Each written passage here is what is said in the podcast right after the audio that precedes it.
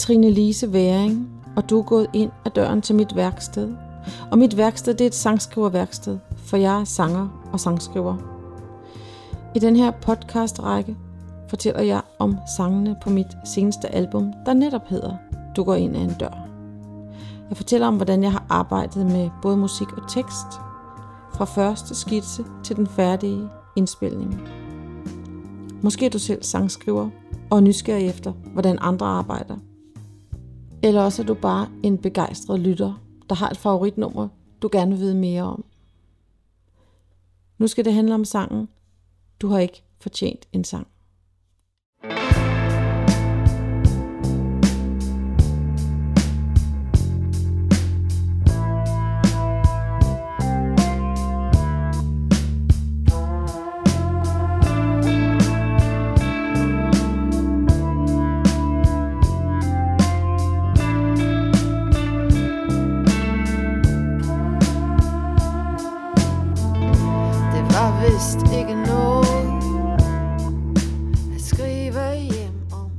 Altså ret optaget af den første sætning, fordi jeg synes, det er vigtigt, at den ligesom åbner sangen med noget, der får en til at tænke, øh, Nå, hvad skal der ske her? Og så skal den også rumme stemningen for resten af teksten. Altså, hvad er det for en slags tekst, vi har med at gøre? Er det noget poetisk? Er det noget råt? Hvad er det? Jeg fakede ikke, da jeg ikke kom. Jeg er også ret tilfreds med sådan en sætning som, jeg fakede ikke, da jeg ikke kom. Altså både det rytmiske i den, når man siger den, det perkussive, men også den måde, den ligesom vender på hovedet. Både, hvad skal man sige, forventningen til sætningen, men også forventningen til, øh, til, til udsagnet. Altså indholdet, hvad er det, der bliver sagt her?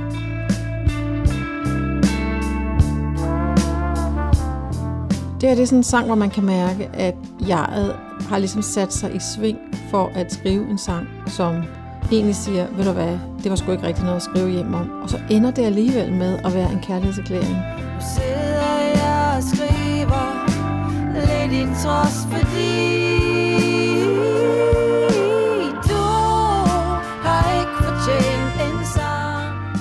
Og det siger jo sådan set lidt om, at forelskelse, det er ikke noget, man sådan rigtig kan rationalisere sig frem til. Men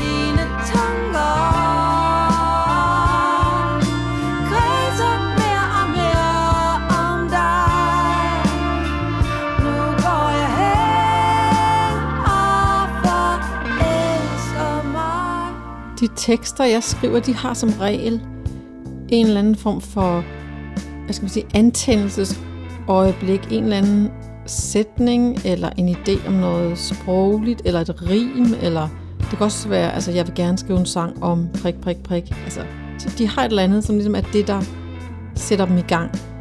Og for den her sang, der var det bare en enkelt sætning og et rim, som nu endte langt nede i sangen. Den sætning, der siger, og havde du været lidt mindre stiv, og jeg en smule mindre selvdestruktiv. Og havde jeg været en smule mindre selvdestruktiv Så den har jeg liggende i min computer i altså en årrække, og den har ligesom altid været lidt for grov til at øh, passe ind i det, jeg sådan ellers lige var i gang med at skrive. Og så, øh, nu havde jeg så den her sådan meget øh, sådan rigtig popballade i virkeligheden, ikke? og så tænkte jeg, at den kan simpelthen godt tåle noget modstand. Den skal ikke nides med hårene, den her sang, fordi så bliver den øh, forkert på en eller anden måde. Altså, så bliver det ikke en sang, jeg kan være i. Så jeg tænkte, at øh, den kunne tåle det her. Og resten af teksten er så ligesom knopskudt ud fra den idé, bygget op omkring den råhed, som den sætning havde, og ligesom den historie, som der lå i den. Samtidig med al den der sådan råhed i sproget, så er der også en ekstrem ydmyghed i den erkendelse, at kærlighedens veje er urensagelige, for nu at bruge en total kliché. Altså at selvom der ikke var noget at skrive hjem om, så var der alligevel en eller anden fortrolighed i det der sidste kys, der er virkelig bed, som teksten siger, og derfor så står jeget med sådan en eller anden ulmende forelskelse, øh, som hun skal finde ud af at håndtere.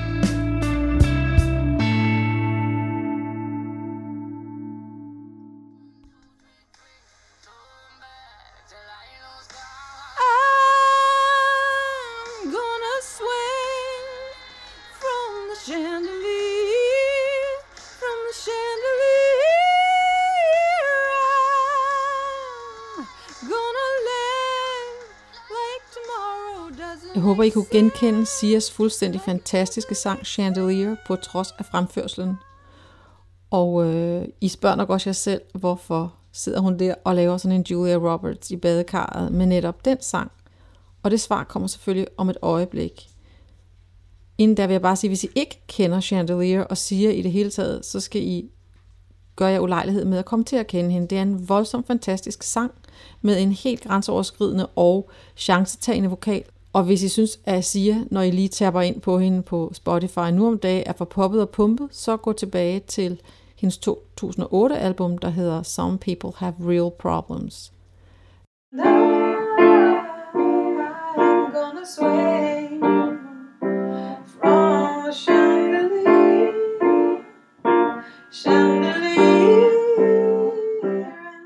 Den her var en af de sidste sange, jeg skrev til det her album, og jeg skrev det sådan lige før stort set, vi skulle spille repertoiret for første gang. Det er den allerførste lille skitse, som jeg har, øh, hvor jeg sad og fiskede efter en eller anden hookline. Og der havde jeg åbenbart øh, lige hørt Chandelier, og jeg har nok tænkt, at hvis jeg sad med de der ord øh, og jammede med dem, så ville et eller andet fra den der fantastiske melodi, en eller anden essens fra den, måske øh, falde ned i min turban. Og normalt, når jeg skriver, så har jeg faktisk ikke nogen dagsorden. Så sætter jeg mig ned med et eller andet instrument, og så, altså nogle gange er det omstemt guitar lige frem, så jeg ikke aner, hvad det er for nogle akkorder, jeg spiller. Så jeg går ligesom bare efter lyden og famler mig sådan lidt frem. Øh, jeg er gift med en musiker, som også skriver rigtig meget musik, og han har en helt anden strategi. Han ved altid, hvad det er for et nummer, han gerne vil skrive. Og jeg vil egentlig altid synes, at det var lidt snyd, det der med at øh, vide, hvad det er, man skriver. Men nu var jeg nået dertil med det her repertoire. Jeg vidste, at jeg havde lyst til at have sådan en stor ballade. Det synes jeg egentlig øh, manglede i den samlede pakke. Og så havde jeg den her stump der, øh, som jeg synes havde en eller anden form for hookline potentiale. Og så tænkte jeg, nu kunne jeg måske øh, prøve den anden øh, tilgang til det, hvor jeg gik efter noget bestemt. Og nu var jeg jo i gang med Sia, så tænkte jeg, øh, nu vil jeg kigge hende lidt mere efter i kortene. Og så kiggede jeg over på klaveret, hvor der stod et Sia-nummer tilfældigvis, som min datter lige havde siddet og spillet. øh, et sang fra den samme plade som Chandelier. En sang, der hedder Big Girls Cry. Big girls cry when their hearts. Og så kiggede jeg på strukturen i den sang. Altså, hvad er det, den kan? Hvad er det, siger i øvrigt gør i rigtig mange af sine numre? Og det viste sig jo så at være, der er et vers, som skal ligge ret dybt, og i virkeligheden ikke øh, gør særlig meget væsen af sig. Så er der en eller anden form for pre-chorus eller bro, som ligesom skal samle kræfterne øh, til omkvædet, og så kommer der et omkvæd, og det er fire strofer, og den tredje strofe er undtagelsen for reglen. Den går som regel lidt højere op. Øhm, og så tænkte jeg, at den struktur prøver jeg at skrive en sang over. Og så har jeg lånt et specifikt greb, og det er, at hun på vejen ud af sit øh, pre-chorus, så har hun sådan en lille ekstra svirp i melodien. Det specifikke greb, eller den måde at ankomme til omkvædet på, har jeg lånt. Ordering, pay TV, it's agony.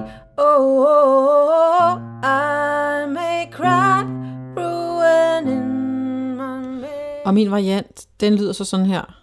Jeg havde en anden plan Noget jeg ville sige Nu sidder jeg og skriver Lidt i trods fordi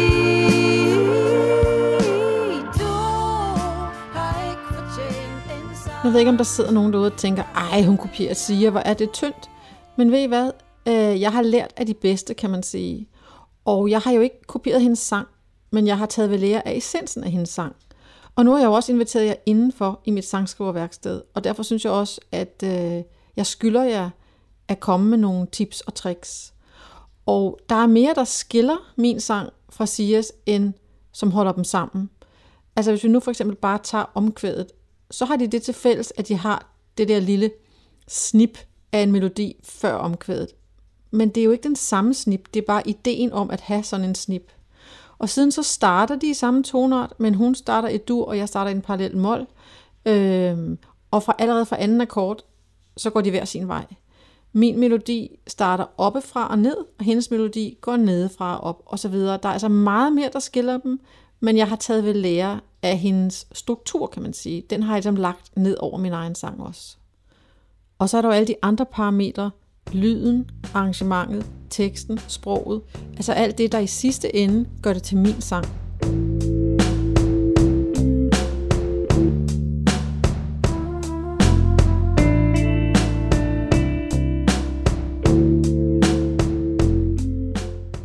Og så har jeg så arbejdet videre med sangen, øh, og specifikt med arrangementet, mens jeg demoede den. Og det er sådan den sidste demo, I kan høre i baggrunden i øvrigt. Og den lyder jo på mange måder som den endelige sang, bare ret meget dårligere. Og øhm, som jeg vist også har beskrevet i en af de andre podcasts, så har jeg lavet nogle meget præcise demoer til det her projekt. Øh, jeg har simpelthen siddet hernede i mit værksted, og så enten via MIDI eller på de instrumenter, jeg nu kunne spille på, så har jeg indspillet instrument for instrument, øh, sådan hvordan jeg synes, det skulle foregå, hvordan det skulle lyde, og på den måde bygget arrangementet op nedefra.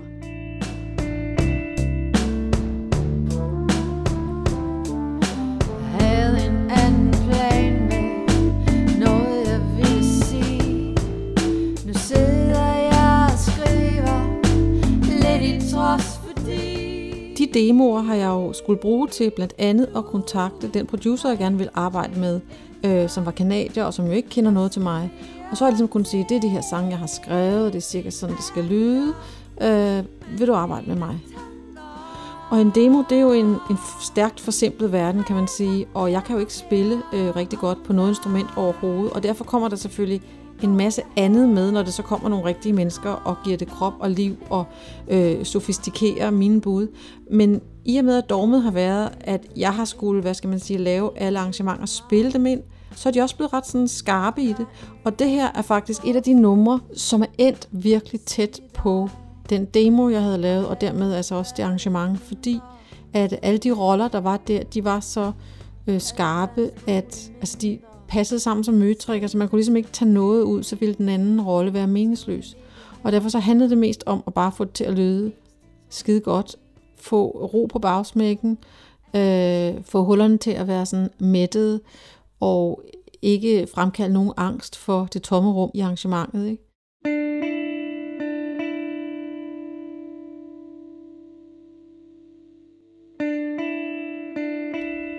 På demoen, der har jeg indspillet gitaren med min gamle Telecaster, altså nedslidte strenge, ingen pedaler osv., og, og så har Una Scott øh, ligesom jo fået den i hænderne, og hun har jo en anden æstetik end mig, og så har lyden, øh, hvad skal man sige, ligesom fået vinger.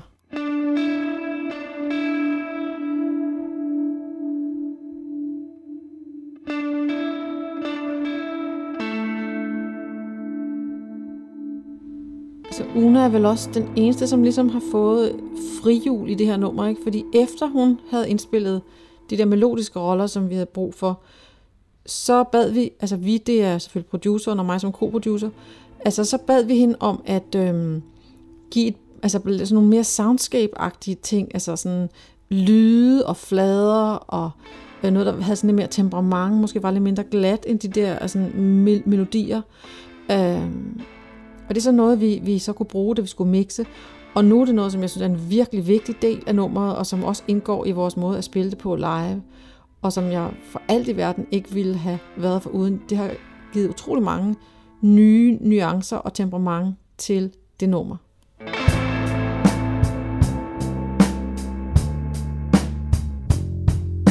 Trommer og bas, de skal simpelthen bare øh, passe butikken og holde virkelig ro på bagsmækken. Og når vi spiller live, så skal vi sådan huske faktisk, at man skal ikke, altså det her nummer, der skal ikke være for meget bækken, og det skal simpelthen ikke løfte sig så meget, som man jo simpelthen sagtens kan komme til at løfte det, fordi det har det der store omkvæd.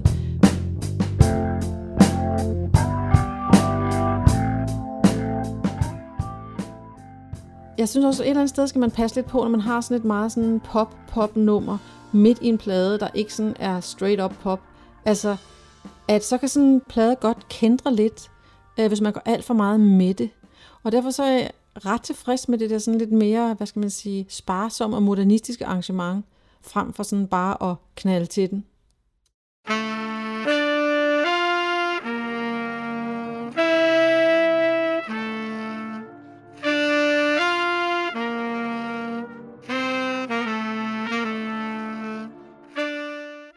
Altså til at begynde med den første demo, der var slet ikke nogen blæsere med. Og det var blandt andet noget med, at jeg sådan tænkte, det måtte ikke blive for storskrydende. Altså igen noget med ikke at gå for meget med det der omkvæd, og jeg kunne ikke sådan se det der, det var ikke så neosolagtigt som ligesom nogle af de andre, hvor det sådan indløsende, der skulle bare masser af blæsere. Øh, men så sad øh, Frederik Lundin, som jeg var gift med, og som er blæseren her, han sad og lyttede mig sådan lidt over skulderen, og han bare sådan, ah, skal der ikke blæse arrangement og sådan noget? Jeg, nej, nej, nej, jeg prøvede at holde det lidt hen, ikke? Og så sagde han, at han havde en god idé til noget, der var virkelig enkelt. Og så løb jeg ham give et skud på det, og så sorterede jeg nok lidt fra, også så vidt jeg husker. Men øh, nu synes jeg, at det er et virkelig flot arrangement, han har fået lavet, og det er virkelig sådan enkelt og simpelt og rent, så det passer enormt godt.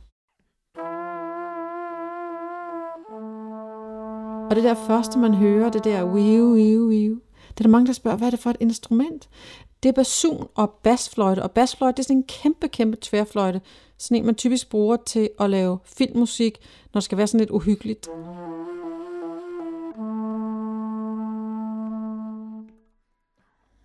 Der er meget lidt uh, sådan, uh, ekstra på det her nummer, altså der er en korparallel i B-stykket, som også er vigtig, og som uh, Mia, min bassonist, synger, når vi spiller live, men uh, det endte med faktisk at være min egen, tror jeg her, fordi vi tænkte, at Øh, der, altså det er jo ligesom sådan en ting, man må vælge, om en korstemme skal være en skygge, eller det decideret skal være nogen, der synger med en. Og her fungerede det nok bedst, at det så bare var en skygge. Let it trods, fordi du har ikke fortjent en sang. Så til sidst, da jeg sådan sad med mit dobbeltomkvæd, så synes jeg alligevel ikke rigtigt, at jeg havde fået det sådan løftet vokalt til de der sådan pophøjder, som jeg jo havde drømt om, da jeg også, altså, som man kunne høre, da jeg havde sådan siger ind over i tankerne. Øhm, så da jeg så sad her og lavede kor nede i kælderen efterfølgende, så lavede jeg en masse sådan total høj wailing, og så øh, lavede jeg sådan et eller andet edit af det, og sendte til John, som så selvfølgelig sorterede lidt i det igen. Ikke? Altså korstemmen skal jo heller ikke outstage melodien, kan man sige. Mere og mere om dig.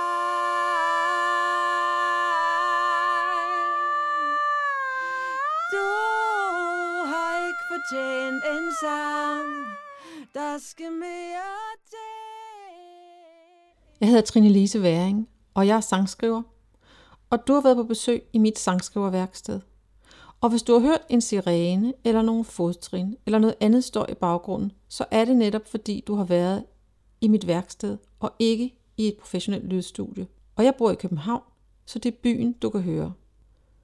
Du har hørt råbånd og demoer og klip, og nu er det på tide at høre den fulde sang, sådan som den lyder på mit album.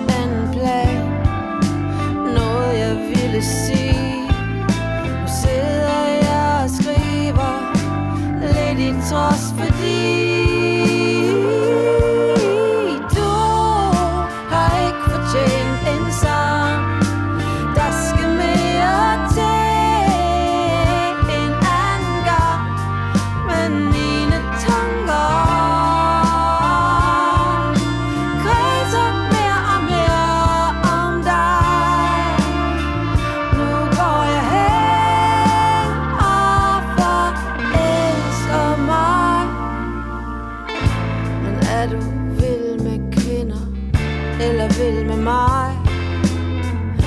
Det gør en fandens forskel Skal jeg sige dig. Og havde du været lidt mindre stil Og havde jeg været en smule mindre Selvdestruktiv Så stod jeg ikke her og sang Mest i trods fordi Jeg havde